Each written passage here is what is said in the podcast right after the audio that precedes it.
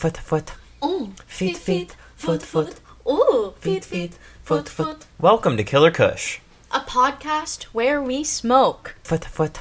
Oh, Feet, feet, foot, foot. Ooh, Feet, feet, foot, foot. And talk about killers, Caspers, and cryptids. Hey, my name's Lady Cochtenberg. My pronouns are they and she. And my name's Lick Namak, and my pronouns are he, him. Um, we're doing a double episode today, so we just recorded episode 11. Wow, ow. Whoa, and today it is episode 12, and we're doing a conspiracy episode this week, so we will be covering Jean Bean. Jean Bean, Jean Benin Ramsey. Jean Benoit Ramsey. Okay, when I was typing up this case, it kept like correcting John Benet to John Beignet. like John Beignet Ramsey. That's so funny. yeah, so we're very excited to cover this case. This We're is one of my so excited. favorite. This is my favorite true crime case. Once I know upon how a time, is, but we found a portrait of a little blonde girl that looks like Jean Bonnet at Oh. a thrift store, and we had it hanging in our apartment for the longest time. And when Katie and I, when Katie moved out, when we broke up, when we broke up, When- yeah. when we broke up, house broke up. yeah, Uh, I it was we sent it with Katie because we were like, it just you look so much like Jean. Oh, I love You know. John Benet. Yeah, and I need her. She hangs in the mirror. Yeah, and then She stares at herself recently some people came into your apartment and they asked if it was a portrait of you when we were going to the bar Oh, that night. I Remember? missed that. That was I so missed- funny. I don't that remember was that. so, So, funny. wow, amazing. That's amazing. Um, you know, I guess it is the picture of me. I'm reincarnated. I'm I'm reincarnated John Bond. John Bone. Call me Katie Lady. Jean Bond Um, meets Katie Katie. Lady. we have a dance battle. Not a be- dance battle. She would be 27 years old if she That's was still alive insane. today. Yeah, she'd be older than us. Like she'd be. Interesting. Yeah. So, um, well, I. What's your vibe? I was about to say, you know, let's get to smoking because I guess I'm just a little eager Crack today. fiend. Yeah, well, I just needed it, okay? Uh, my vibe is really similar to last episode because we did it two hours ago. yeah. I'm feeling a little more tired now, but we did just open a cute little off-brand White Claw. Mm-hmm. And at it? we ordered some Uber Eats, and we're on the up and up. Indeed. So I feel hopeful. That's my vibe right now. Is I, my vibe is radiating hope, Striving for success. striving for success. Yeah. hmm Motivational feel, speaker, I can feel the hope radiating, radiating off of me. You like it? You like it? Yeah, it's addictive. It's like Yeah, say it wow, slower. what Look a- at me in uh, Do I want to kiss you? Do Look I at me wanna- in my eyes. Oh, oh goodness, your hope is so overwhelming. What if I just started crying? Look into my eyes. On tears. cue, just actual tears start streaming. Ah, Anyway, well, what's your vibe, my dude? Um, I'm also a little tired. Debating whether or not I should go out tonight. Don't you do it. We're adults. We don't do that shit anymore. We're Yeah, middle aged. yeah. We're middle aged now. Okay. Isn't it sad to think we're only 22 guys? To put this into, we're 22. Basically middle aged. Yeah. Well, in this economy, that's the middle. We're not gonna the climate change. Yeah, this is like end game right now. Yeah, but it's yeah. So that's my vibe. I'm feeling torn. I have a little bit of that post high haze. You know when you are finished being high, like you're not high anymore. You're just a little sleepy. You know, like maybe Yeah. a little hungry. A little hungry, little sleepy. Yeah, you just are like a little baby. The whole time you were talking in my brain, I was like, I work for 10 hours tomorrow. Oh yeah, um, me too. Sure. And then I was like, mm, not in a sexy way, though. in a depressed way. In a depressed Depression way. can be sexy. Depression moan. Mm. Feet. Will Feet. that make you feel better? Feet, foot. Yeah, bring it back. Feet, feet, foot, foot. Mm. Feet, feet, feet, foot, foot. Oh, Feet, feet, foot, foot. Ooh, Feet, feet, feet, feet, foot, foot, foot. Anyway, Um, so that's what we're on right now. I think you should get on that with us. yeah, which is why we're going to give you this time to pause this podcast, but make sure to remember to turn it on.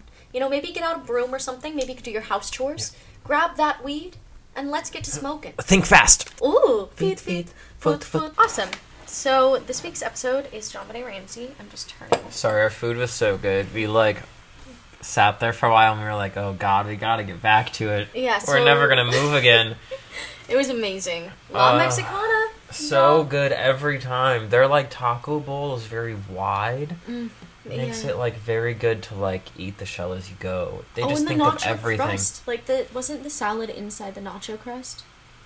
Does that Yeah, that's like yeah, is that normal? that's standard. Oh, dang! I don't order a lot of taco salads. I'll be real. They're always good. They're like a safe thing to do no matter where you're going to get Hmm. like Mexican food. Well, actually, that's probably a very American idea, but Yeah. So, uh, welcome, welcome, welcome, welcome. This is John Benet Ramsey. We're um hitting the roach right now.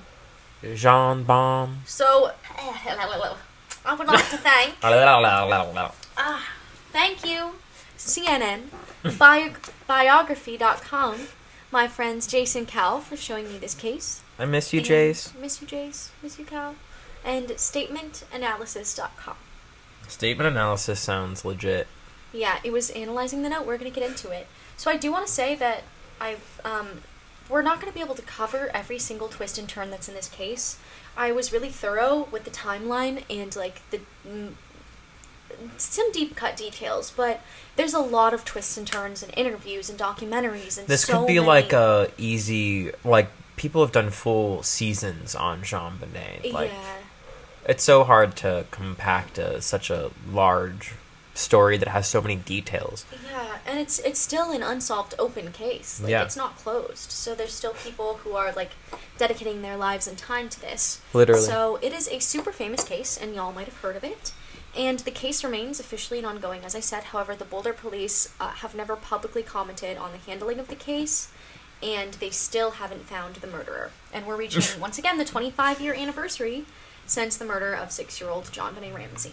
Denver or Boulder police be whack. They are whack. And in general, this case is very compromised, which I feel like you run into with a lot of true crime is the police just compromising the case. The case. I think in almost every single one of the stories we've talked about, there's been like a weird police doing the wrong thing and the situation, Mhm. which is making all of the evidence actually like wh- why are they not trained properly That's a question that we should truly, truly ask ourselves. And then we should ask, do we even want them? And so, sometimes the only reform is abolishment And oh, sound machine. Oh yes. So I'm gonna transport us to the year 1996. Okay, are you imagining it? i'm i'm here nickelodeon is orange again Nickelodeon. slime is everywhere Oh my gosh, slime is seriously everywhere. Yeah. So the year is 1996. Slime is everywhere. John Benet Ramsey is also alive at this time. whoa crazy yeah, crazy. So she was an American child foot foot beauty queen who lived with her family in Boulder, Colorado. Uh, she had originally lived with them in Atlanta. They lived in Atlanta for a little bit of her life. Mm, But this is her father's second family. So she's got a few half siblings. She's got a half brother, half sister, but she also has um, a full sibling, I suppose. I don't know, a sibling who lives with her and uh, her dad's new family a full blood a full blood. um, so, and his name is Burke, and he's a big, big part of this case, indeed. but burke is such a weird name Burke is like, I just think Birkenstock. Yeah like why that name i i thought it was bert for the longest time But that's I an was like, even worse name. Bert. John Benet and Bert. Also, yeah, it's really hard for me to say Burke. I'm like Burke. Burke Ramsey. Burke. Yeah, it's very like rich person. Yeah. You know what I mean? I'm too hick for it. Yeah, simply can't do it. Buck. Burke Ramsey and John Benet. John Benet's name also, uh, her full name was John Benet Patricia Ramsey. So John Benet is her dad's name, and Patricia is her mom's name. They, so she is a child made from vanity and transformed into a beauty queen. and a lot of people. So here's this is a part that I do have a little bit of trouble with. Okay, so Listening. she was in pageants, right? Mhm. And a, I. I don't know about pageant culture. I was in a few pageants, okay, as a child. Yeah, Katie said I don't know about pageant culture was literal evidence of pageants. But I I was in pageant culture where everyone won. Like everyone got a prize and a little trophy and things.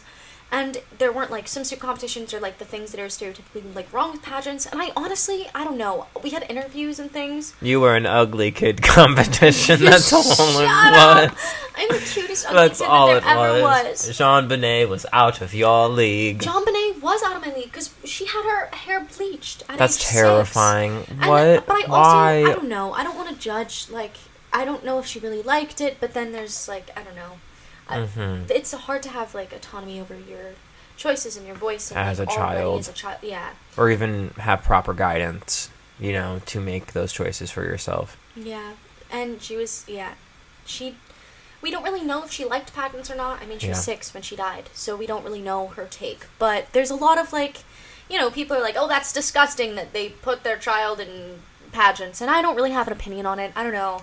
They're yeah, the they're not all the same way. Yeah, but I will say, like, uh, uh, in a bunch of the articles that I was reading, she would do like dances and things in swimsuits, and there were open competitions. And in 1996, so a lot of people who maybe suspect like foul play of a stranger in this case are like, oh well, she was in pageants, so maybe like some pedophile like walked From in a pageant. and fell in love with her in a pageant or something. Yeah. So, anyways, the year is Hmm. 1996. That's a little background Love. Love.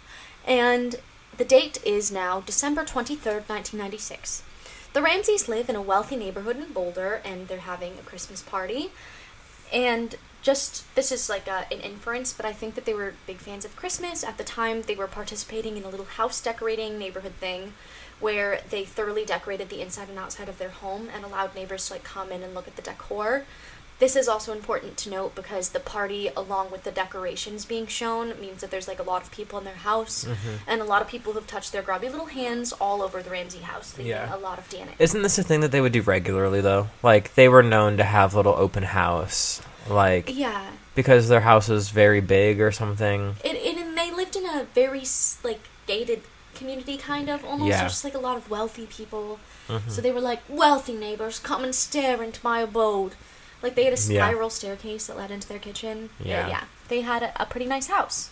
So, anyways, you know, December 23rd, they're having this party, and 911 is called from inside the home. However, on January 10th, when this is brought up um, after John Benet's death, they claim that this was just a drunk party guest who made this call, and it was just like hang up.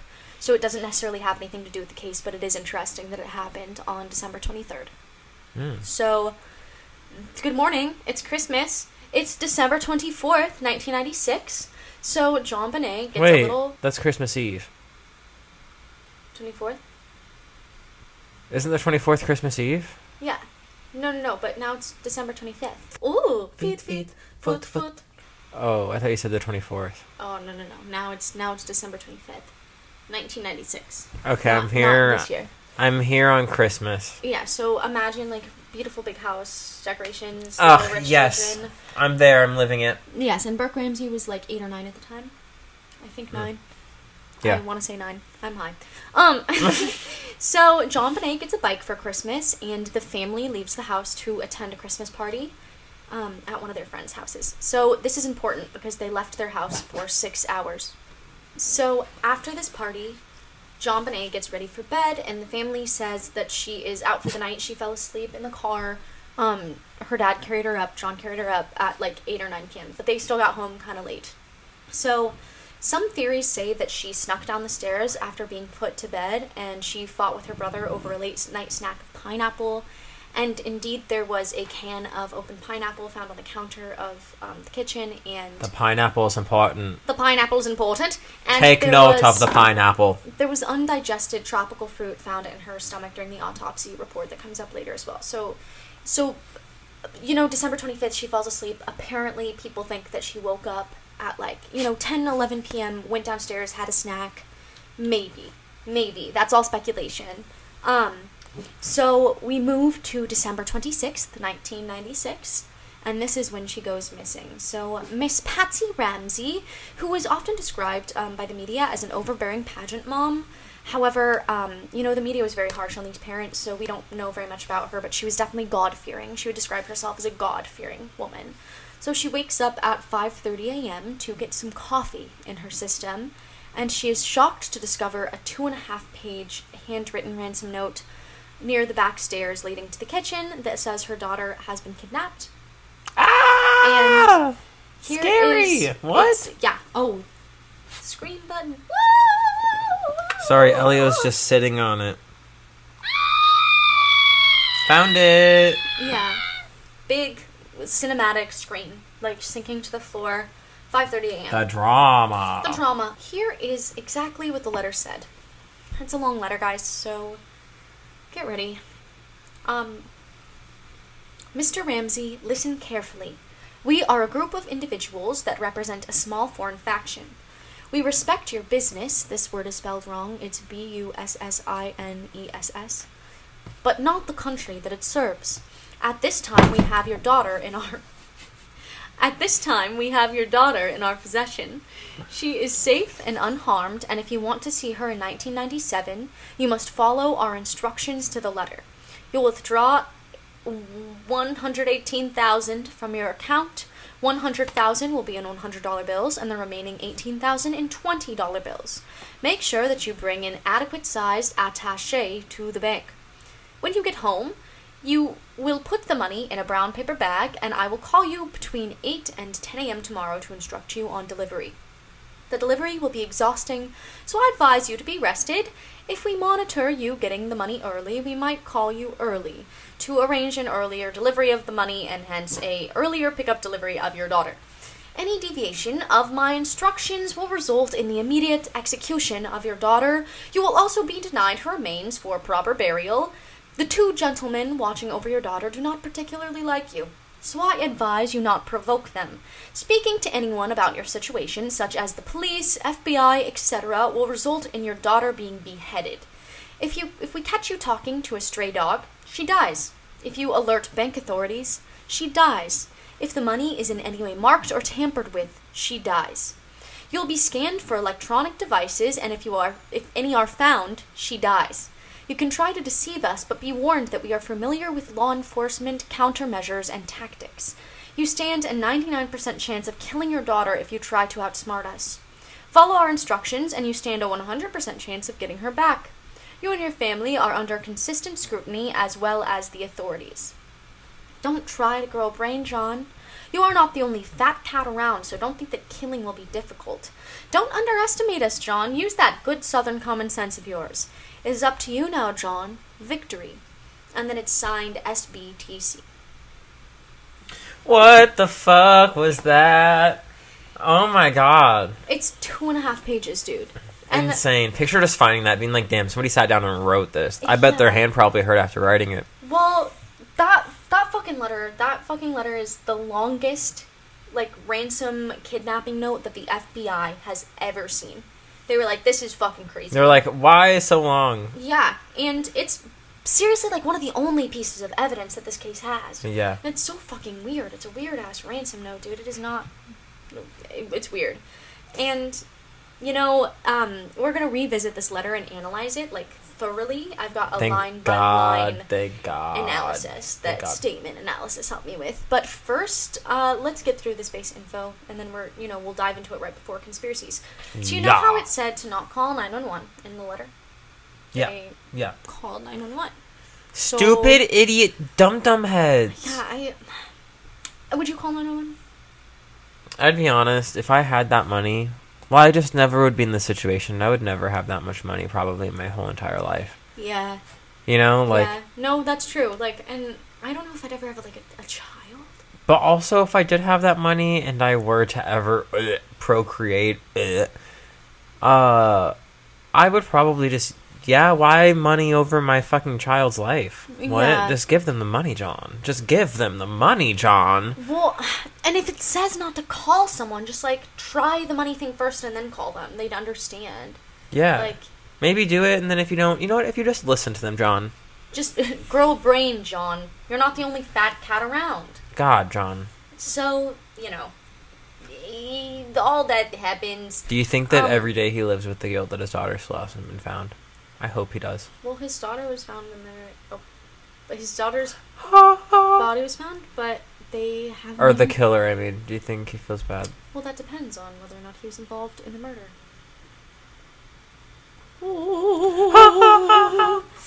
But Probably. Like, his daughter's fucking dead. And, like, you're about to find out, but Patsy dies too. Like, yeah, so his whole family's kind of dead or, like, weird. So, they call 911. It's important to note that this is 6 a.m. the day after Christmas, so that means that a lot of the higher level, more skilled cops are not on duty, they're on holiday, so they're on the skeleton crew, and the Boulder police send some hodunk policemen to come and to check out this scene. So the first policeman who gets there, Rick French, arrives and looks around the house, even pausing in front of the door where John Benet's uh, body was later found, but apparently did not open it. Um, Stupid idiot dum dum head. Why not? he was just like peeking around because he was a stupid fucking cop. Like he was like not a very skilled. Oh, no defamation. He wasn't properly prepared to handle the situation at hand. Because of the systematic foundation that be Yeah. Mm-hmm. A cap. cough pig cough. so, uh, the Ramseys also called their friends to let them know the situation, and one of John's friends named Fleet White came over to console his friend. In These people have weird ass names. Why do these rich people Fleetwood. have weird names? Why is his name Burke. Fleet? Why is this Jean Benet Burke? This, this is the upper Fleet. class thing. This is America. This is so weird. This feels dystopian. It feels like a fake story. Suzanne Collins, Suzanne Collins actually staged Jean Benet. Oh my god, that'd We're be gonna a get sued. really interesting Banksy exhibit. You know, like something Mm. Banksy esque, like staging a murder. I feel like that's very like anonymous artist stages a murder. Oh, that's literally that one movie with uh, Jake G. Jake Gyllenhaal? Why'd you call him Jake G? Who calls him that? I've never heard him referred to as that. You've never heard Jake G. No. I guess you're just not friends with him like I am. I'm sorry, I don't know him as a. But it's that one where it's like an art house film and he's bisexual, he has sex with a man in it. And Um, is it is that Brokeback Mountain? no. Uh, it's called The Velvet Buzzsaw. Oh, I hate that movie. But it's basically what you just said. So in theory, they had that idea, and then you just didn't like how they executed it. Yeah. Well, actually, I can't say I remember it 100% clearly, but it was felt like it was really long. Maybe. I don't is think it's that long of a movie. Exactly. But you know, when you're like watching something, you're like, this is the longest fucking thing that I've ever seen with my The first time I eyes. watched, I didn't love it. The second time I watched it, I enjoyed it more. I mm-hmm. think that you can't expect it to be more than what it is. Yeah, that's fair. Horror movies are either really good or like really like horror movie, kind of cheesy camp. I Well, it's like art house, Yeah. camp. Yeah. I don't know. It's good, and it's Jake Yeah. G. Love him. Sexy. So, anyways. Back so, to Jean B. So the Ramseys called their friends. Mr. Fleet White came to console John and help with the investigation. And I may be wrong, but I believe like his wife or like some friends of Patsy's were also there and began like cleaning the fucking house, like cleaning the house and ruining the evidence. Why? Why would you clean the house? Why would So, you clean the house? The police like thought that it was just like a missing persons case, and they didn't know that it was like a murder investigation yet. However, it was a crime scene, and the Either only way, thing it was a crime off was scene. Jean Benet's bedroom. Like, how does that fucking make sense? Like they shouldn't have allowed that many people to come In the house. and like they, They shouldn't have allowed anybody in the house. Uh, Yeah, yeah, they shouldn't have. But they were on the skeleton crew. They were hodunk police, bro. Yeah. Like they, I don't know, they just were Stupid, not very stupid. smart ever. So the first detective to arrive at the scene was in the early afternoon, and her name was Linda Arndt. Um, I or- like the or, name sorry, Linda. Later in the morning. Later in the morning. She wasn't there. Yeah, she was later in the morning. Okay. Yeah, yeah. yeah. Thank In the morning. Thank you, thank you. Yeah. Um, so her name was Linda Ard- Arndt, and um, she enlisted the help of John and White to search the house top to bottom, which is weird. Shouldn't have like the family involved. Like they should be suspects until like proven not guilty. Like these people should have been locked down. They should have gotten statements from them. They didn't do anything of that sort. So you know, this Linda says that John is getting a little anxious, a little rambunctious. 10 a.m. has passed. Like no one mentioned it though. Like John and Patsy didn't mention that it was 10 a.m. So, which is when they were supposed to call. So, which if I, I don't know, a lot of people are like, if I were a parent in that situation, I would have, yeah, that would have been the first thing on my fucking mind. Is Yeah. what time do I have to call to make sure my daughter is alive? Yeah, but they just weren't worried about it. Like, no one mentioned it, no one brought it up. So that means that they were, you know. Also, if you told the story to police, hopefully the police are also like, Oh, let's keep our eye on 10 a.m. Like, No, but all of them are kind of like, oh, fuck. It's so early. dang it. I haven't had my coffee yet. Uh, oh. Yeah, fuck them. Yeah, so But also, I feel bad for this person that came in and is Oh, like, Linda? "You fucking, are you stupid? what are you doing?" Well, but Linda's also kind of stupid because she's like, "Hey, John, you look a little fidgety," which is suspicious to me. And she's like, "Search the house from top to bottom," but he doesn't go from top to bottom. He goes from bottom to top, which is I don't know. I guess it doesn't really matter. But the age-old question: Are you a bottom or are you? Which way do you go? well, and he went bottom, so Ugh, he was of bottom. course he did. He's a bottom. And so he goes to the basement with Fleet White, and he opens the cellar and finds John Bonet's Ram- John Bonet Ramsey's body. Um, and so wah, wah, wah. his friend Fleet said that before he had turned on the light in this little cellar room, he had gone, "Oh God!"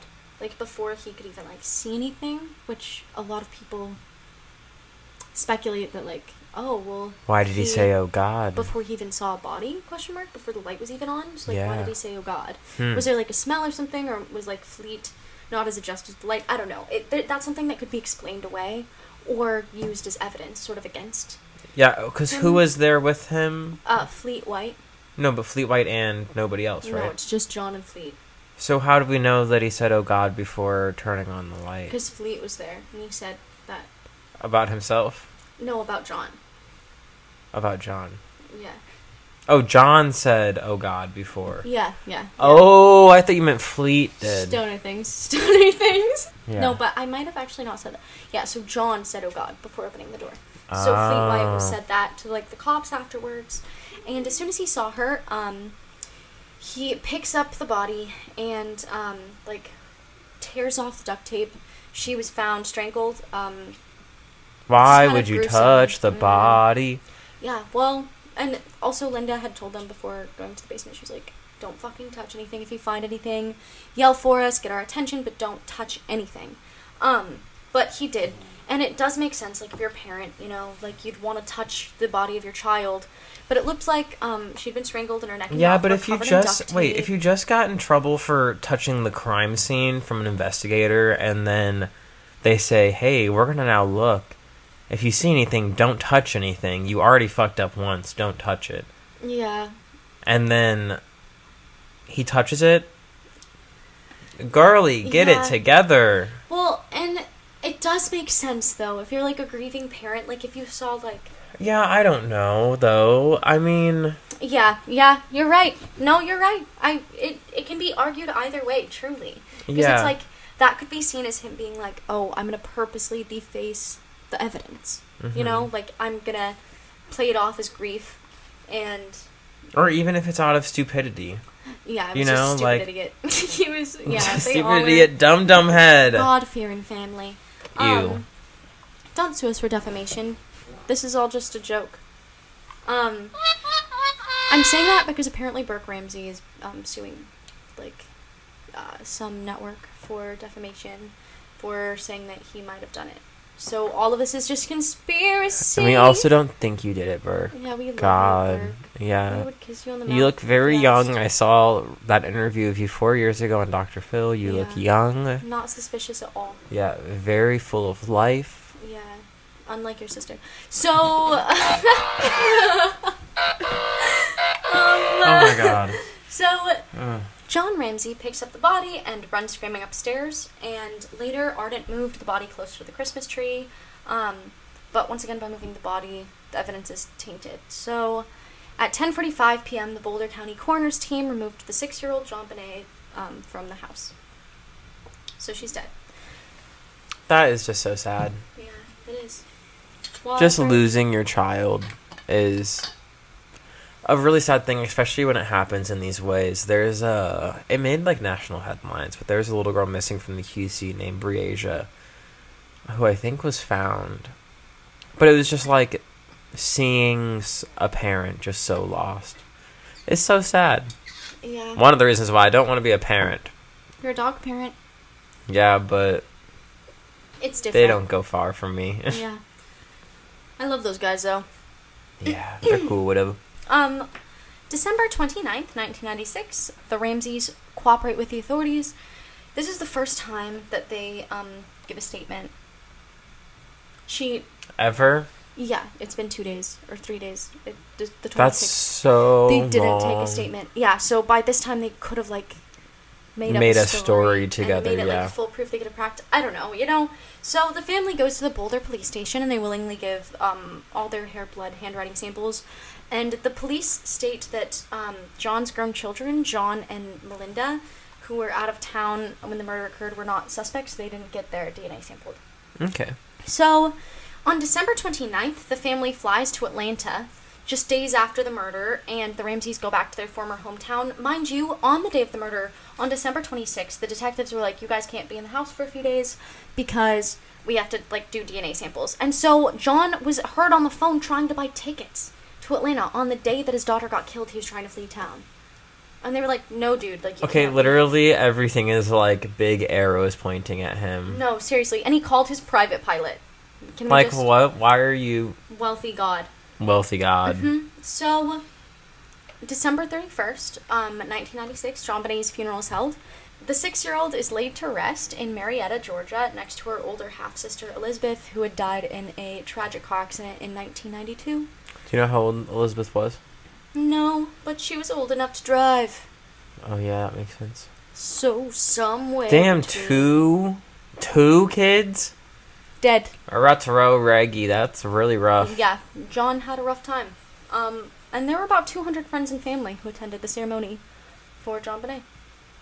Yeah, well, they were well known, Yeah, and it's a kid, and I feel like the community always comes out for a kid dying, Yeah. even if people barely knew the kid. It's the most tragic death, one might argue. Yeah, The death of a child, the death of a child. A memoir Because they haven't done anything yet. by the reincarnation of JonBenét. The death of the child. Foot, foot. Oh, Feet, feet, foot, foot. Oh, Feet, feet, foot, foot. Oh, okay. So January first, nineteen ninety-seven, um, John and Patsy do an interview, uh, which they quote. They said um, it was quote very difficult unquote, which is a funny thing to say about an interview. yeah, what? Uh, when they chose to do it too. Um, so they had a 45 minute long interview to CNN from Atlanta where they were now staying with family and the Boulder police had been reassuring the community that there wasn't a murder on the run.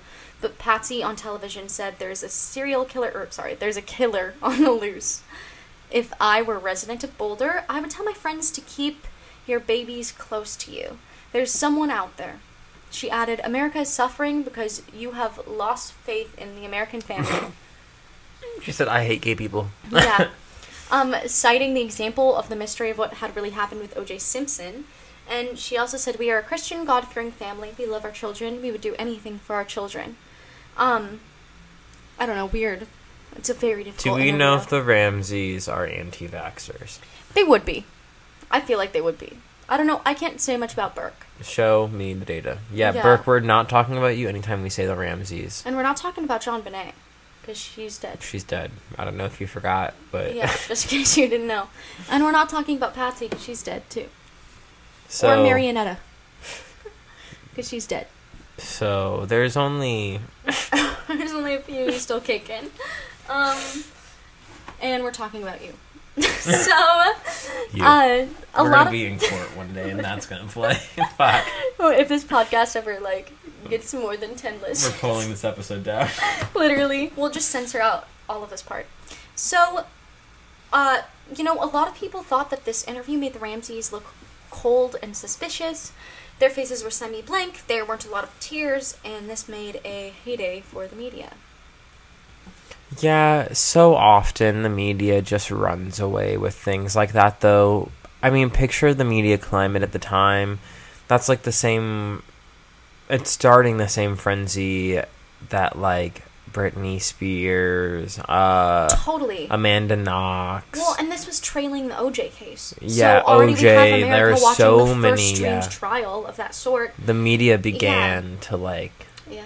Trash take over and really drag everybody that's involved with the case, even if they're not actually guilty, but because it was so accessible, Mm-hmm. it's when like theories that the individual started coming up with became so much like it became a snowball effect, you know? Completely. And they really could just slander anyone with like Yeah. the slightest quote, with the a segment of an interview. They could form a whole case Story. And it's like gossip magazines and things. you know, like yeah. yeah. Fu- that's it. Was the '90s. Yeah. It was the '90s. So they really slandered the parents. Like very they really criticized them everywhere. Um, and on January 2nd, 1997, investigators followed the family to Georgia, and a team of five detectives, um, they just like flied to Atlanta, uh, according to CNN. And the investigators were shocked when the Ramseys granted a TV interview since they claimed to be too emotional to talk to the police. So they, yeah. Huh, interesting. You don't want to talk to the police, but you want to. They were so mad that they flew out there. Can we talk about that? They were like, it's okay, they're grieving, like they're a little sad, but wait a little bit. They saw that interview, they said. You're it. fucking lying. we're going tonight. You're fucking lying. Yeah. So, January 3rd, 1997, detectives um, reveal that the ransom note was written inside the house, um, and they announced that it was just written on a pad and paper inside, meaning it was likely written after the murder. Um, and the pen and notepad that had been used were returned to the exact same place, and there was also an imprint on the pad that like looked like there had been a draft letter of some sort that had been abandoned after a half page or something, but they Mm. never found like the draft. If- Interesting. yeah.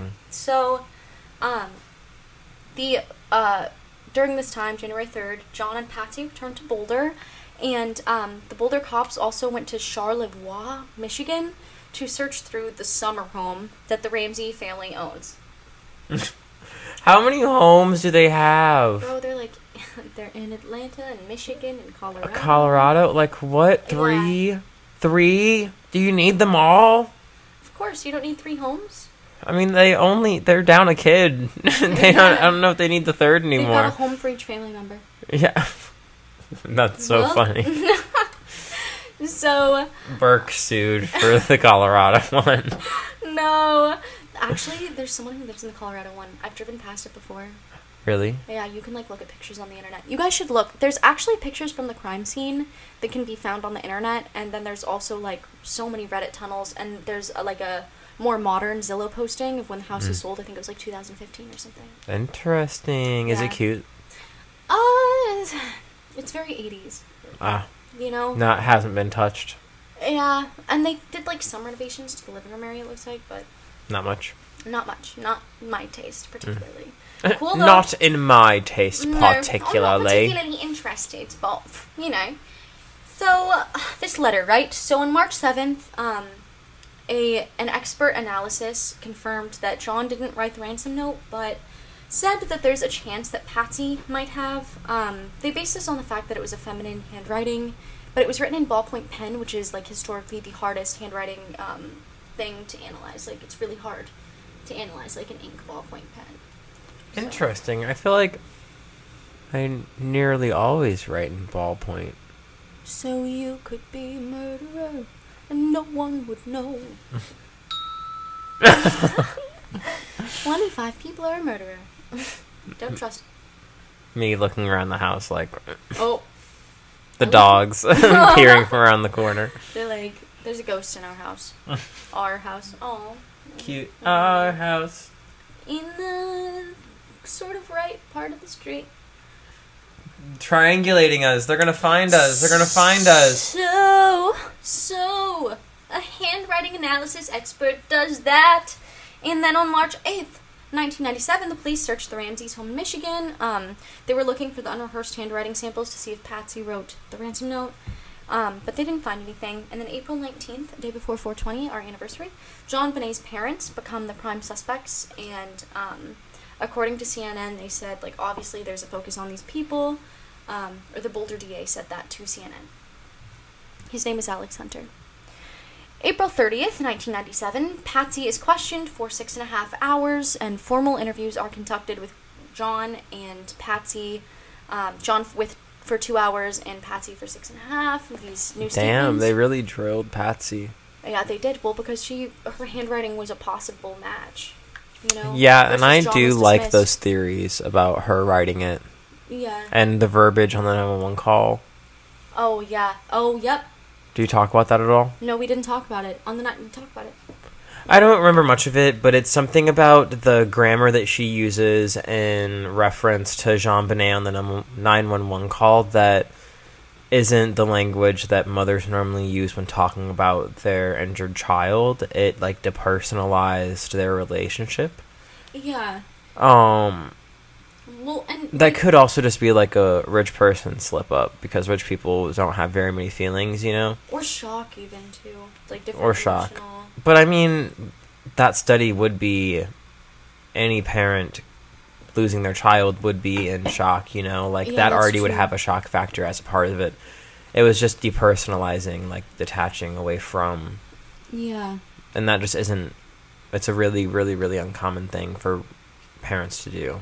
Yeah. Not saying it couldn't have happened, but it, it seems it makes it seem like it might be more rehearsed. yeah, Like you know. There's hard, there's facts out there somewhere about it, but I just don't know them off the top of my head. Well, and in the um analyzed like police call nine one one call, Mhm. um, they found that Burke was in the background like asking something, Yeah.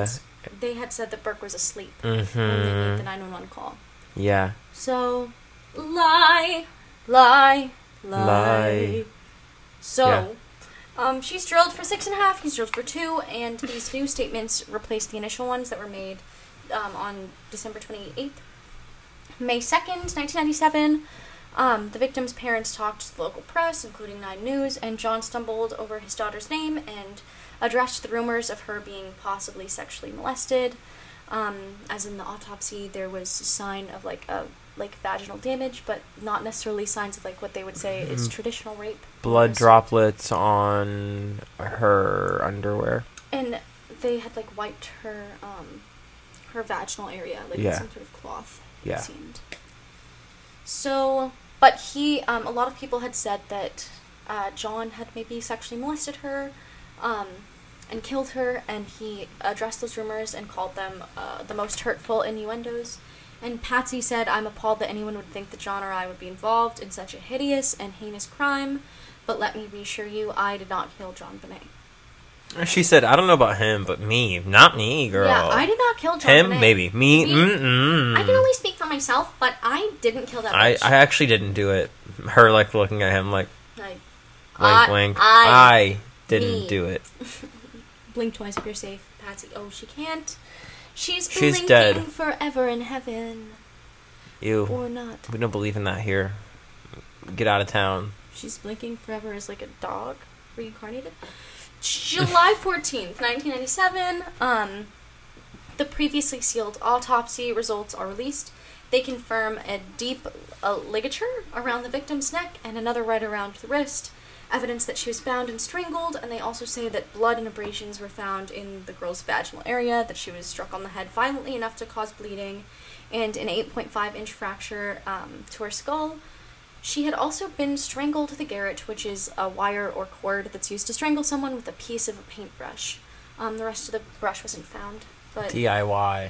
DIY, DIY. Do you know what a garrote is? Yeah, it's a wire tied between two normal like sticks, and you tie it and apply pressure, and it normally slices through the esophagus and aorta. So it normally, like if you pull tight enough, it's supposed to be strangulation and like cutting at the same like time. beheading, maybe? Because they did say in the letter they beheaded her. Not necessarily beheading. I think that would like to get through bone with a garrote would be like you'd have to have like a lacerated garrote, but yeah.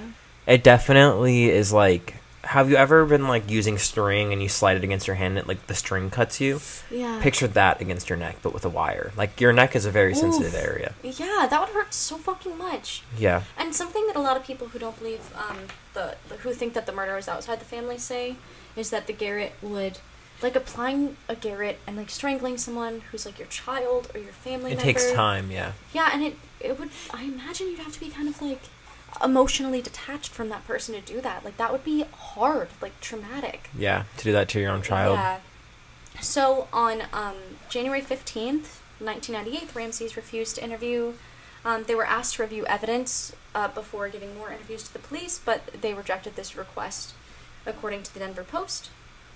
And then January 29th, 1998, um, two months after the police requested the parents hand over the clothes they were wearing the night of the crime, the Ramseys turned in two shirts and a pair of pants and a sweater. So mind you, it's 1998 now. So it's That's like a so month after the murder. It's Yeah. a month after the fucking murder, and they're just Yeah. handing over the clothes. They could What? washed those bitches. Literally, They didn't even know if those are the actual clothes. That they wore. Yeah. Yeah. So June 10th through 12th, JonBenét Brothers Burke is questioned. This is the first time. Um, he was nine at the time of the crime, and he is the only other one who was known in the house. um, sorry. in my notes, I said he is now 11. um, In real life, he's, only 11. years old. Woo! um, but Burke was the uh, only other one who was known to be in the house that night, and he th- this was the first time he was questioned. Then on August 6th, the Denver detective Steve Thomas resigned. He called the case um, crippled, and he wrote an eight-page resignation letters saying that the office was crippled, the case elements had been thoroughly compromised, and um, Governor Roy Romer inquired as to whether or not he needed to step in, and he eventually uh, does step in.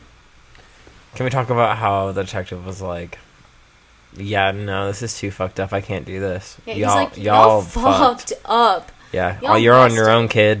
you're Yeah. on your own. I would rather resign than, Then on deal this with case. this. Yeah, Yeah, and there were a lot of resignations actually, like throughout this case, and it was really heavily criticized by media. Like this was all over the tabloids. Like this is a popular case. yeah. That line about the being familiar with the police in the letter is very interesting with the resignations. Oh, that is true. Like the police might have, and there could have been some foul play with that. Like the police hiding evidence. With how ignorant this case was handled. Well, it's like it's comical how terrible Yeah. they did this. Yeah, They were not very good. they were not very good. they were not very good.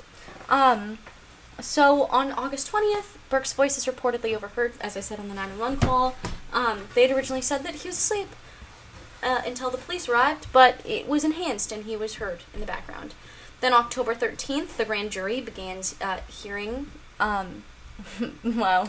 The grand jury begins hearing. The grand jury begins the hearing, and um, they learn about the forensic evidence, the DNA, hair, blah, blah, blah, blah, all that stuff from the scene. And they also tour the family home in Boulder nine days later.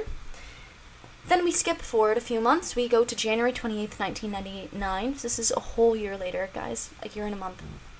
A teddy bear takes center stage for investigators, um, and they were trying to appeal to an online community, uh, finding information about a Santa Claus teddy bear that was reportedly found in JonBenét's room, and they hoped that by finding the manufacturer where it was sold, they could like link more dots or get someone to, you know, find. They didn't recognize the teddy bear. Basically, the family was like, "Oh, Do you talk about the Santa theory at all? no, So one of the theories is a neighborhood guy that would play Santa at these parties. His name is Bill something. I think he actually died recently, and his wife was like, he was honestly just a sweet old man, and he just got dragged through the rest of his life because of this. But due to that thing, and like the doll, Santa doll being found, and then uh, John had said that there was a special a special secret that was the exact terminology a special secret santa coming. And then one of JonBenét's friends uh said that god what is it? Said something about like oh no santa comes like tomorrow and like and tomorrow in the morning and then john was like no the special santa's coming like tomorrow night. Like my special santa comes tomorrow night blah blah blah that is fucked up." yeah. Who the fuck is special? and then there was there's this online by i think it was oh, i don't remember what like documentary youtube thing was doing it but they went to the little girl that was hanging out with jean mm-hmm. that heard that conversation. And apparently her her husband was the only person home because they were cold doing like they were just cold calling it and Yeah. the husband was like never come back she's been berated her whole life about this she doesn't need you yada yada because apparently like because she's a part of the case from that tiny thing she's been like attacked which is really sad and scary Yeah, I But a lot of interesting people that- were attacked with this case too. They had 400. that stuff was there yeah Yeah. insane right but that whole story is really interesting to me No, that is really interesting.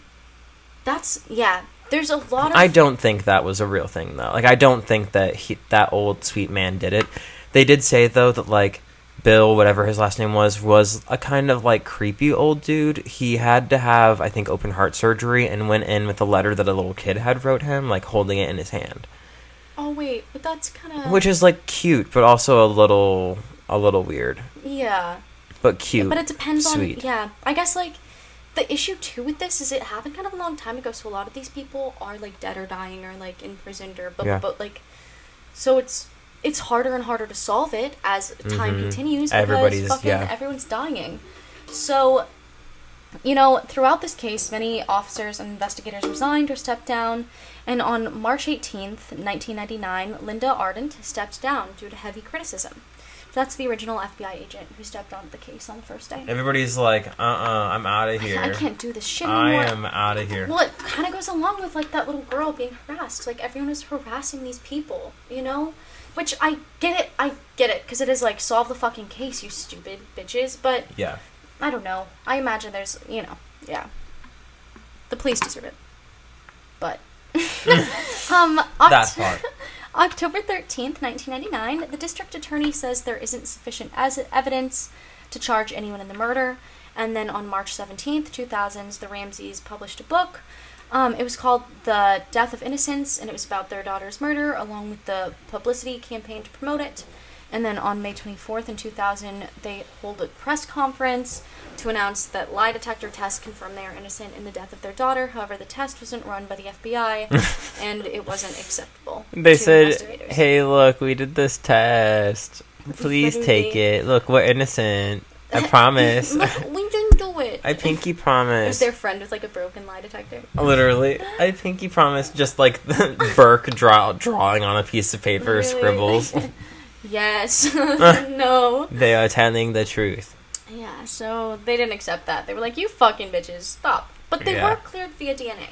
So Okay. they were cleared. The DNA though is a split DNA out of however many, like nineteen parts of DNA Yeah. has has been from. So it's like not just one person. That's DNA was found on JonBenét. Yeah, which is actually another theory that it was multiple people who killed JonBenét. Yeah. Yeah. But Anyway, On June 24th, 2006, Patsy dies of cancer um, with no answer in sight at the time of her death. Uh, Patsy, who's a former pageant queen, passed away at the age of 49 from ovarian cancer, which she had been diagnosed with um, stage 4 cancer in 1993. So she had cancer when JonBenét died as well. it's sad. She was buried next to JonBenét. Oh. Yeah. So now we're going to dive a little more into this letter, aka Yes. the biggest piece of evidence. Yes. So this case is obviously all about the letter. They were really relying on this to solve the case. All of the other DNA had sort of been compromised, you know. Um, the police working the case were just idiots, um, and the big intention is what is the intent? Or, sorry, the big question is what is the intention of the writer? Is it to extort money from the Ramseys, or was it a note written uh, as a ploy after JonBenét was killed? So, like, determining this is very important, and if the note is legitimate, then we know that the kidnapping went bad, and this would exclude the Ramseys as possible subjects. Because why would they kidnap their own child and demand money from themselves?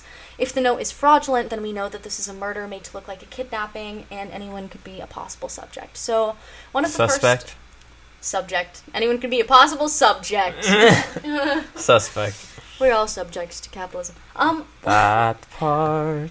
One of the first things that we notice is that it's a very long ransom note, so most are short and to the point.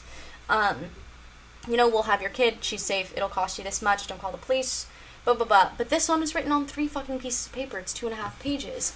So this is the first clue that it might be bogus.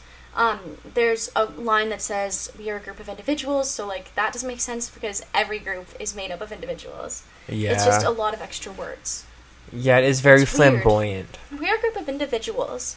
And then they say that they represent a small foreign faction. So the word small doesn't make sense because they'd want to have power. Seem large, yeah. Yeah, and then they also um, use the word foreign, which makes it sound as if they're foreigners, but foreigners wouldn't call themselves foreigners. Uh, so it makes it sound like they're trying to separate themselves like from the Ramseys, kind of like we're foreign, we're foreign, we're not connected. Yeah. And Bring it outside the house. exactly, but if they were foreigners, wouldn't they like list something? I don't know. It A just seems, more specific organization. or why would they say it at all too you know it's just weird um later it says we respect your business it's just weird because like when you're writing ransom note you should write with a purpose so it feels like by saying this like if patsy ramsey was maybe by chance the author of this ransom note whether she killed her herself whether john killed her whether burke killed her. If someone in the family killed her then it seems like she's distancing herself from the company by saying like we respect your business um, and protecting like the business the source of income. Um, but it, it's just weird. Like people wouldn't be like we respect your business in a ransom note, you know um, and they also yeah, say that is really weird. it's all of it's just a little weird you know it's two and a half pages they were Why rambling. be there? Yeah. Yeah. They say we have your daughter in our possession. The shortest way is usually the way that people would. Well, so that just takes a lot of time. Yeah, to properly phrase everything in these long ass sentences, like it's very strange that they're being so specific. Yeah. You know, because every word should mean something. You know, Mhm. and they're just writing a lot of them. And then the amount, so the 18 or 118,000. Mhm. Um, so the kidnapper may have known that the Ramseys were wealthy, but how did they know that they had that exact amount in their account? Most people would just say, get this amount of money, and we don't care where you get it from, just get it. But it's strange because that amount of money is exactly how much that the uh, John Ramsey had received from his Christmas bonus from work.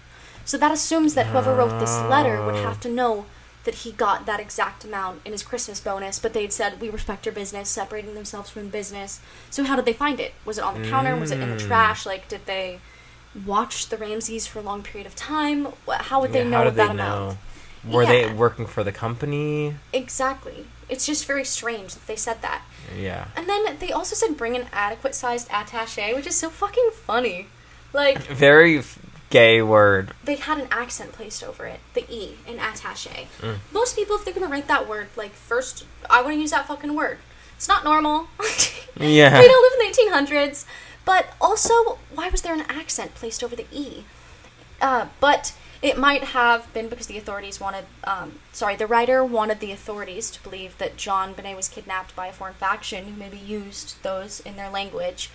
But it also might have been because JonBenét's name had a little accent over it, and Patsy Ramsey was accustomed to using an accent when writing her daughter's name. So it was just very interesting that there was that. And there they switch the pronouns a lot in this, so usually like language would reflect if it was a group, but they use I when they should say like we will call you, they say I will call you, um, but then they also like uh, they say I advise you to be rested, which is fucking weird that they say advise you to be rested. It's like Yeah. a it's weird. Why? Do you care? The verbiage and also why do you care? The I part is like they said we're a group of individuals, so maybe he feels comfortable talking to him directly. Yeah, if it's like one person writing, if it was like a group, if it was a group of individuals, I just imagine them all being like, "Fuck, fuck, fuck, uh, wr- write this, write this." Yeah, write Like, this instead. Try this. Yeah. No, write this. And a lot of things were misspelled and like scratched out, but then it doesn't make sense. Like a word like attache was spelled correctly, but things Yeah. like business were spelled incorrectly. Yeah, it doesn't make sense. Yeah, it makes it seem like someone's trying to seem stupid. Mhm. So, uh, there's also several movie references found in the ransom note. So, Dirty This is the funniest part. Literally, okay, I think the funniest part of the letter is when he's like, Don't you're not the only fat cat around. you I mean? Yeah. it's just it's so fucking funny. Um but they have Foot, foot. oh Feet, feet, foot, foot. Ooh, Feet, feet, foot, foot. So in the movie Dirty Harry, um Inspector Harry Callahan, who's Clint Eastwood, is looking for a man who kidnapped a little girl, and um, he tells him several times over the phone, like, the girl dies, instead of, like, the girl will die, which is what they say in the letter. Um, but in that movie, the girl was already dead, and um, JonBenét could have already been dead. So that could have Movie been magic. Movie magic. Uh, and they also use a lot of exclamation points, but it's weird that they don't use an exclamation point after she dies. It's just very casual. And they also switch between saying Mr. Ramsey at the beginning to eventually using John, which is very casual. It assumes that they know Personal, him. yeah. Yeah. So What didn't John also love movies? I didn't know that. I believe it. I believe it. I'm That pretty sure he did. I'm pretty sure he did. If he was like, oh my god, so write this, Patsy. He Write dies. this. She dies. Write Yeah. that. I'm pretty sure. I would have to Google it, but yeah, I like the theory. We'll call it a theory. we'll call it a theory. Yeah, an but idea. maybe fact. Um, it's also as you were saying with like the wording. So the word hence is used a lot in this letter, hmm and hence isn't a word that's used very often. But Patsy's actually been seen saying it a few times. For example, in their 1997 Christmas message that said, "Had there be no birth of Jesus, there would be no hope for eternal life, and hence no hope of ever being with our loved ones again." So. This would, Hmm. you know, be a phrase they adopted. You know, um, Interesting. yeah, so many experts. Hence, believe that uh, this was a ransom letter that was made to look like a kidnapping, and I do think this ransom note is not necessarily a legit ransom note or written by idiots. Yeah, I don't think either of those things did there. I think somebody purposely wrote it, yeah, like in I think somebody from inside the house most likely yeah. I wrote don't it. necessarily know if it's the family. I want to say that. I don't I'm know not- if it's the family, Yeah, but but- I think maybe even if they did find her body and like wrote something to try to make it seem something so they had publicity, you know, like the something like that. or something. Yeah. yeah. Or if they like accidentally killed her Uh-huh. something, or like strangled the garrote too tight when they were just trying to like put it around her Yeah. at the time. You know, like maybe I don't know. hmm Who knows? Who knows? Nobody will ever know. We'll explore some of the theories now. Yeah. So Oh, we're in theory mode? we're in theory mode. Would you like to go first, Nick? Uh, yeah, I can go first. Woo! So I have a few theories. Uh, I'm doing outside the family. You're doing inside the family, correct? Indeed. Uh, I don't do one main one that Katie asked me if I was doing, which is the housekeeper. Mhm. I don't do that one. Some people think it was the housekeeper, but it's like kind of like that girl who was harassed, where it's like it's not that housekeeper. Yeah, it's not that. So anyway, uh, surprisingly, half my information comes like directly from Rolling Stone, Woo! and the other half comes from this docu mini series that I watched the, Okay. from Insider. Okay. Anyway, so from Rolling Stone, Gary Oliva, Oliva, don't know how to say it. It's like Oliver, but no ER, it's just an A. Oliver. Oliver. Gary Oliver. Gary Oliver was a 32 year old known sex offender in Boulder, Colorado when JonBenét was found strangled to death in what looked like a potential sexual assault, given that there was dr- uh, blood droplets on her underwear. The convicted pedophile had been living in the area on and off when the police allegedly found a magazine cutout of JonBenét Ramsey in his backpack after he was apprehended on drug charges in 2000. Uh, he was soon released, but suspicions remained. The Ramsey's longtime private investigator, Ollie Gray, once referred to Oliva's, that's also hard, Ollie Gray. I Ollie and mention him again later. Beautiful. Uh, anyway, refers Oliva's ties to JonBenét as a bombshell arrest in the case that uh, lambastic the Boulder police for failing to consider him as more of a credible suspect. So basically, like, Ollie, Ollie Gray, the private investigator, is like, the Boulder police didn't look into this guy as much as they should have. Yeah. He was a really strong suspect that they just missed out on. I will say there were 38, I think, registered sex offenders in the neighborhood that the the Ramseys lived Which is that's an insane amount. that's an amount. insane amount. that's of an offenders. insane amount. Uh soon after, Oliva's high school friend Michael Vale stepped forward with an allegation supporting Gray's suspicion. Vale claimed that not long after the murder, a distraught Oliva had called him on the phone and confessed to his longtime pal that he hurt Hurt a little girl. Oh, I hurt a little girl.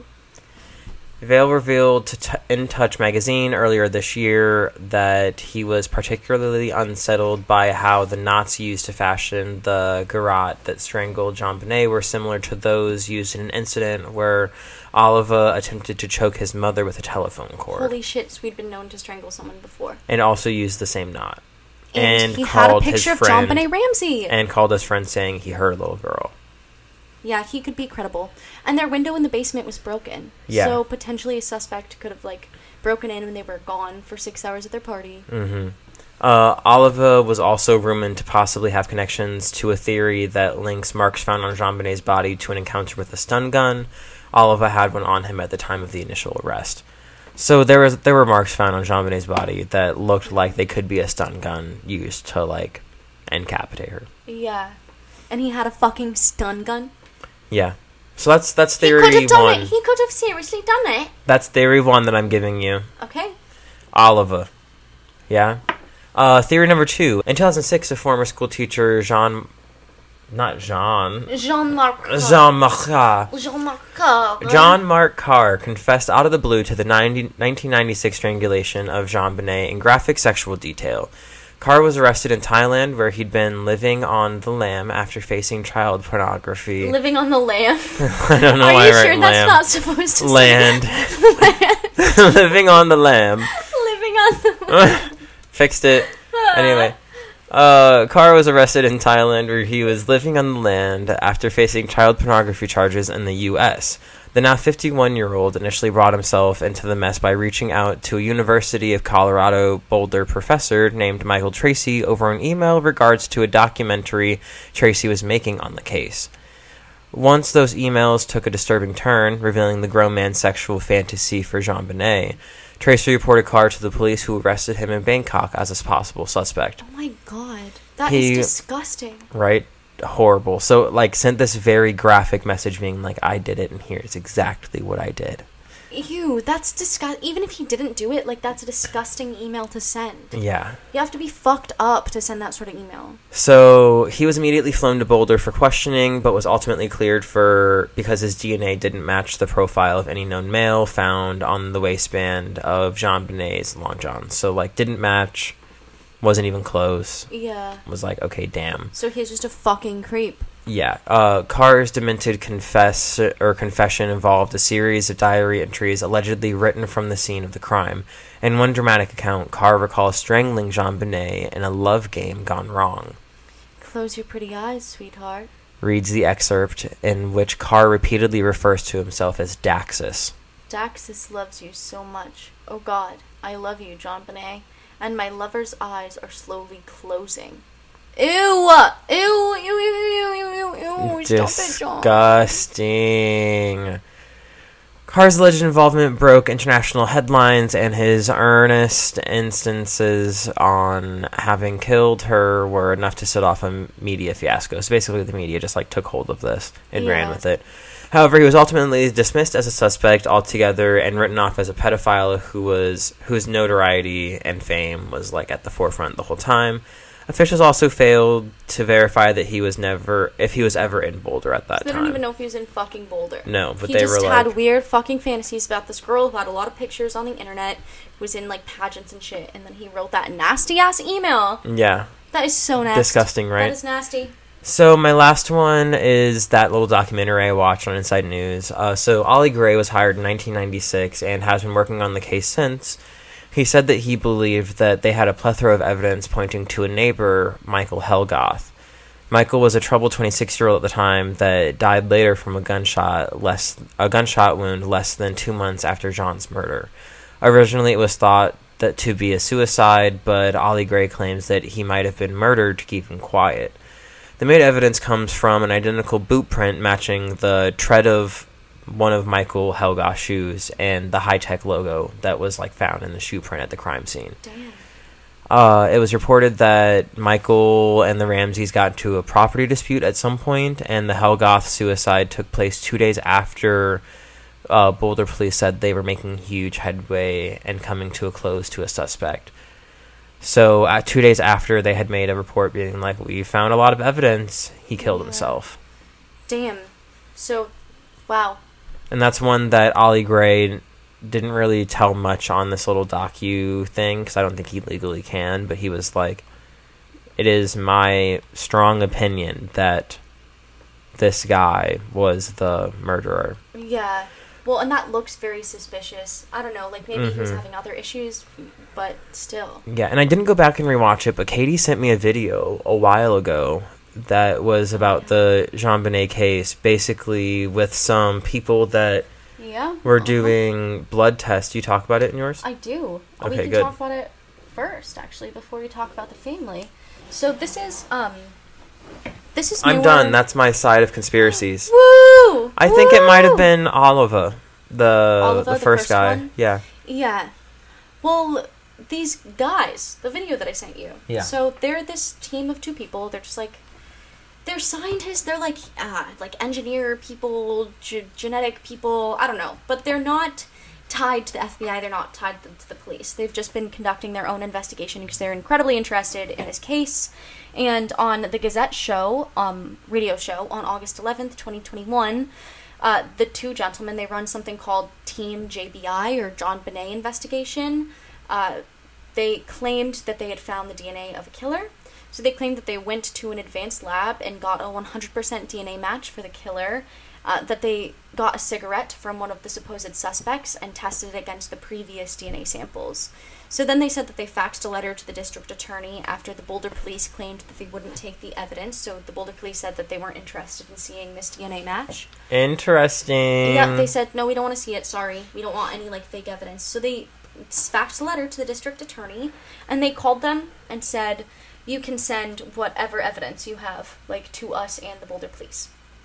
So they sent a copy to the district attorney and the Boulder police, who have both been confirmed to have they received it. They confirmed that mm-hmm. they received it, and they claimed that the DNA did not match anyone in the family.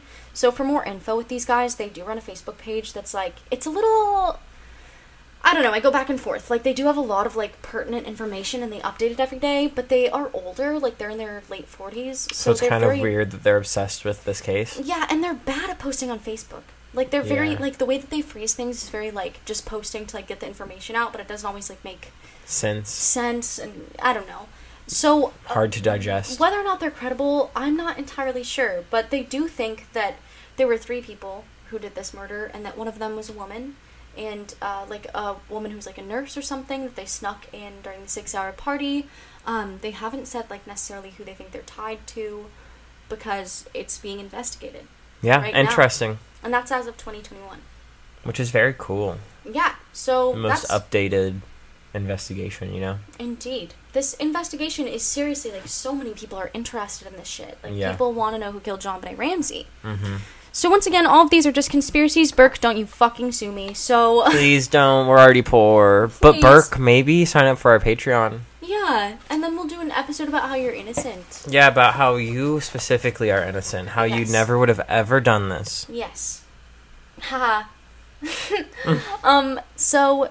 Benet's murder case um, came on the heels of the O.J. Simpson trial, so it quickly gained traction in news outlets around the world. So the case had a public view, and police um, really sought to question the Benet's parents, JonBenét's parents. Um, particularly when you start with children of this age, when they die, they tend to die at the hands of their parents. Garrett, who Kevin Garrett, who was a police officer, told 2020, which is a news source. So the focus is naturally going to be on the parents to begin with. Now, in the house, the ransom note is written on a pad that belongs to Patsy. He said police began to suspect that the Ramseys had harmed their child in some way, then panicked and tried to create basically a kidnapping scenario. So Felt. yeah. Yeah. So the first suspect is the dad. So Linda Arndt, the first police officer to arrive at the scene that morning, the one who stepped down later, looked through the house to no avail, and so then she sent Ramsey and the neighbor to search the house, and he made a beeline straight for the basement, which is really like crazy that he did that, and immediately found his child, even though there was someone who said that they already searched that area and they didn't find anything. Oh. So ah. it's weird that he found her immediately. And he had been told to leave her, but he carried her up, removed the tape, and he even covered her up with a throw blanket, which further destroyed vital evidence. And that is when Linda started to feel that perhaps Mr. Ramsey knew too much. So she made no secret of her suspicions towards the family. She said that when she was kneeling beside JonBenét's body, she felt like she was inches away from John Ramsey and was convinced that the murderer was in the house with her and she claimed to have quietly counted the bullets in her holster, just in case she had to use one. So she was so scared that they were the murderers. That's so interesting. You talking about this moment made me realize wasn't there somebody that literally got sent in as like a emotional support counselor to the crime scene. Wasn't that also one of the people that was Yeah. dirtying the crime scene? There were two of them. and they were the ones that were like, "We should clean up. That would help. That would help us all feel better." Like, Stupid bitches. yeah, what? I'm just remembering that weird fact about the story. That's another part of the the puzzle of like, why were these hippie counselors here that Shouldn't have been at the shouldn't crime have scene. been at the that crime have come like a day or two later. telling these people to clean up, also dirtying more of the crime scene by having people there. I don't know. Yeah, Just they fucking fucked it up. up. They fucked up. The crime scene was completely ruined. Um, and Arndt wasn't the only one who found Ramsey's behavior that morning strangely suspect. You know, they overheard John making the arrangements to fly to Atlanta, and um, you know, they also had a lot of like innuendos that began to circulate surrounding sexual abuse, even though no evidence was found. Um, DNA wise, there wasn't like any semen or anything hmm you know, no DNA near that area. Um, and Ramsey said there's no history. A person doesn't go throughout their lives as a normal human being and then one night turn into a monster, slaughter their daughter, go to bed, and get up and act normal from there on. That doesn't happen. And he has been the head of a lot of documentaries, is what I'll say. Mm, Genuinely. I don't think John did it. And I think because he's just said so much, it's easy to tie words into a idea that he did do it. Yeah. But he is super suspicious. Like, Yeah. Yeah. He just did a lot of very wrong things. And even that whole conversation that he had about Secret Santa is still like the Secret Special Santa. yeah, that's weird. still leads into a weird possible like molestation. Something an arrangement with a friend maybe gone eh, wrong Yeah. or something. And he was a rich businessman and i don't know i don't trust them. Which is why there's a long shot theory i'm before i say the theory a long shot theory that epstein is involved with the case you know? Like that is a long shot. just because like rich people he got a hundred and eighteen thousand dollars for a bonus like he's part of the rich people faction yeah Epstein is insane, like the reach that he had, and even like people are still tied into him. That like Chrissy Teigen is yeah. tied naomi to, campbell you know, like so many people, yeah and that's why it's like, well, it could be. it A could thing. it could very well be it could have been like a case where he did have That would make sense. A team of in and- people. yeah but it's so nasty still you know Yeah. like it's nasty and they could have paid off the police though in that case too if it was like something like that um, Putting in police quitting as more information starts coming out. Yeah, as they're being paid off? Question mark. But Able to retire. Mm-hmm. Mm-hmm. so the second conspiracy is Burke. Burke was nine. You didn't do Um, it, buddy. You didn't do it. You didn't do it. Don't sue us. Do not sue us, please. so CBS aired the case of JonBenét Ramsey, a two-part documentary that um, reinvestigated the evidence of the crime with a select group of FBI and forensic experts, including retired profile profiler Jim Clemente. Yeah, weird that you can be a profiler, a professional FBI profiler. Fuck you. Um, and That's so fun, though. profiling people for a living? I mean, but like serial killer. What's their brain? It seems racist to me. I'm like, what do you, what do you, how do you study that? But I mean, how many of these like est- est- este- infamous serial killers are people of color? Almost none of them. So Literally- I yeah. don't think that his killer profiling is necessarily. Yeah. I think the in a- institution of the FBI police force is inherently racist, but I don't Yeah. know if a profiler's job. criminology scares me because it is all based like so much on personal opinion and it is like a social science. I would love to. So- My cousin has a degree in criminal justice, and Oh, I would fuck yeah. love to. She's a coroner now, which is fucking awesome. But I would just love to pick her brain about her like criminal justice education. Yeah. 'Cause I think she did criminal justice in forensics. Oh, that's cool. Yeah, Those pair together really well. I mean, I mean, you're investigating very specific things. yeah. Now she's a coroner. Badass. That is like seriously That is Badass. the Lord's work. Um, so in this documentary, They leaned their suspicions towards Burke uh, as closely as possible without making any sort of formal accusation. And they set up a compelling theory. Um, they had a famed forensic investi- They had a famed forensic investigator, Werner Spitz, who, uh, review Vanna Spitz. Werner Spitz. He re- reviewed JonBenét's autopsy and included a perfectly rectangular defect that he suspected came from a the little girl's head with a blunt, heavy flashlight seen in a photo on the kitchen counter in the crime scene photos. He claimed that the flashlight fit the eight and a half inch gash in her skull to the perfection. They used like a, a child skull and hit it. Like a real child skull, they got it and they hit it with a flashlight. From Michaels or something? Yeah, hmm yeah. like one of the Halloween ones. They're real. You didn't yeah. know that? You didn't know that? Yeah. Michaels actually sells Human skulls. a human child skull. Do you know on Tumblr there was like the bone witch who would go out to the cemetery and like get bones from graves and sell them on the internet? No. Yeah. I saw apparently somebody on TikTok is like a guy that collects human body parts like that, which is Oh. interesting. That is so weird. I don't think it should be legal. To collect human body parts? Yeah. No. That's Feels like unfair. some curiosity cabinet shit. yeah. Weird. Um, so you know he did this little experiment with a child skull. It fit it to the perfection. However, there was no trace evidence of either JonBenét nor Burke found on the flashlight.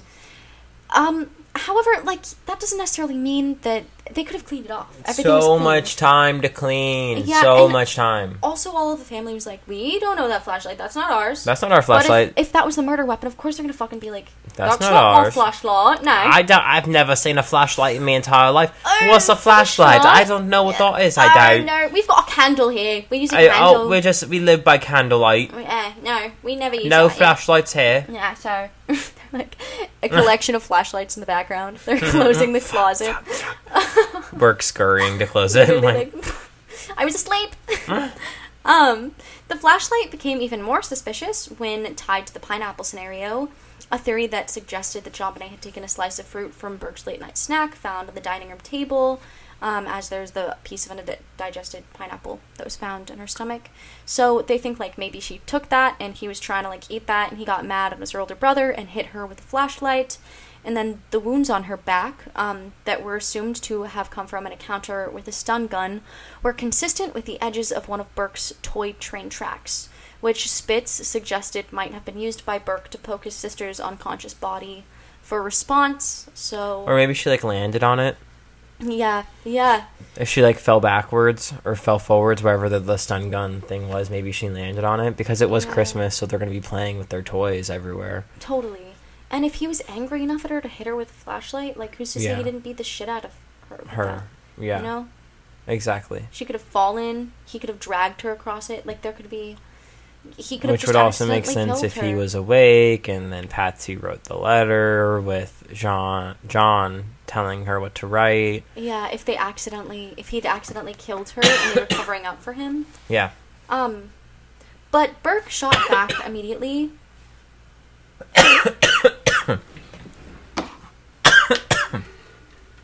Big water bottle break.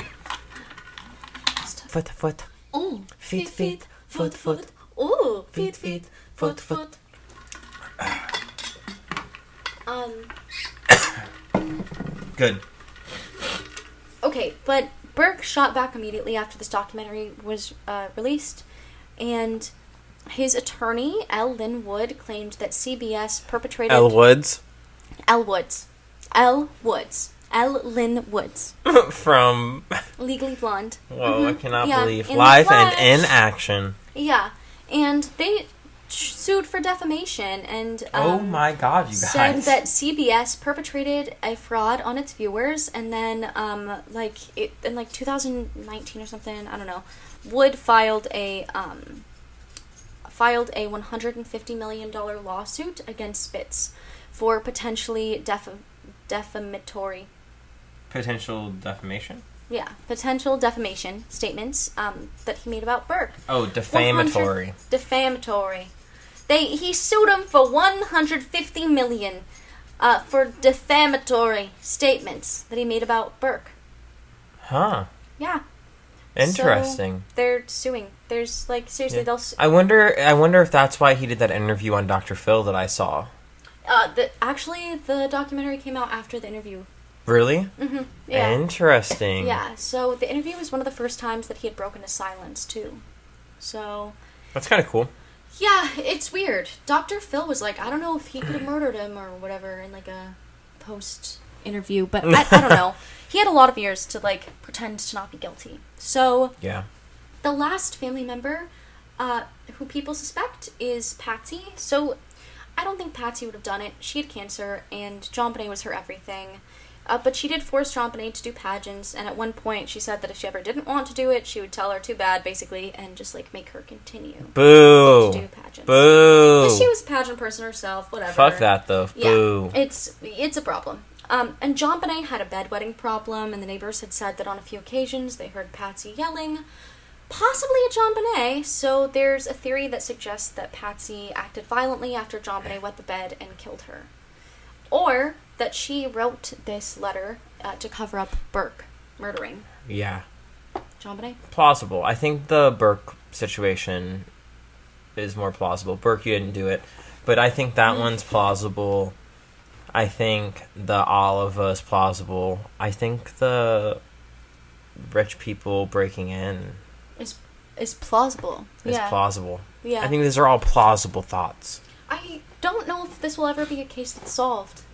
They ruined the crime scene, straight up. Yeah. And the Boulder police have been really um, uncooperative, unresponsive, and it's a case that has gotten a lot of media attention, so there's a lot of Mhm. false information Yeah. mixed in with real information. Exactly, which is a lot to dissect. Even stuff we've given tonight is probably skewed by Yeah. our viewpoints of our sources that we've got it from, you know?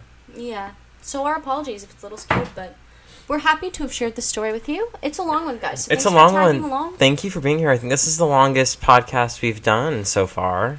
Yeah, but maybe you enjoyed the ride. I hope you enjoyed the ride. We've been we were gonna do this one like our very first conspiracy week, and then we were like, no, we need some practice under our belt. Yeah, because this is a big case, you guys. Like, there's so much information out there. Yeah. If you t- eh, go on an internet dive, And this is our like ninety day podcast. Like this is our we just hit three months of podcasting. woo! So Epic high five. epic high five moment.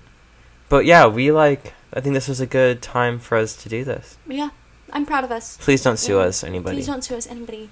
We don't really know who did it. We're just talking about conspiracies. So We're just please, shooting shit. uh, That's all we're doing, shooting the shit. Smoking, shooting. Burke did have a shit smearing problem. Did I mention that? He used to smear shit on the walls, and evidence of his shit was found in John room. That's so funny. That is so funny. TBT to Do you when you think were he's nine into and like had a shit scat play now? Ew. Uh, Somebody had to say it. Somebody had to say it. That is so. I don't want to. Uh, if you're into that, like, you can make your own decisions, but I don't approve. Do you think Burke? Burke, do you do it? Sue us for defamation if you. don't, Don't. please don't, Don't do, it. it. Anyway, I don't think we need to do this three, three sentence summary. No. We both told the story. I mean, you told the story, and I jumped in for five minutes. But, But, you know the story. Inside and Yeah. we've gone through the story. But. Girl boss gatekeep. Gaslight. gaslight. Right now, I'm feeling gate kept from sleep. Yeah. Right now I'm feeling gaslit from water. Water. Yeah. Drinking this truly. Anyway, you know where to find us. Killer Kush Podcast On. on Twitter, Instagram, Facebook. Snapchat, No. MySpace. Maybe. And you go to our link tree in the bio. On all of the social medias, it's there. It's there somewhere. If it's not in the bio, it's in the description. Click on it, look at it, explore it. Submit a listener story. We have to have listener stories in order to post Do a listener stories listener episode. stories, yeah. Um, yeah. You know, if you subscribe to our Patreon, we've now recorded three the sessions, which is a little quick session with us where we, you know, we're It's our in-between moment, smoking. yeah. and just talking about.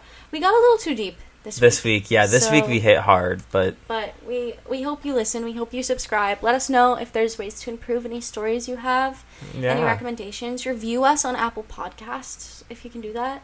Yeah, apparently that's a thing that we have to worry about now. Yeah, I I've just heard other podcasters say that. I was like, honestly, I don't even know what that entails. Oh.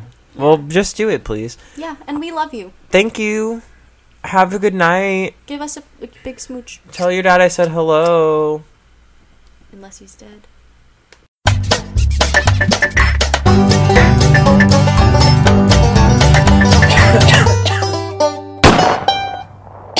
Foot, foot. Oh, Feet, feet, foot, foot. Oh, Feet, feet, foot, foot.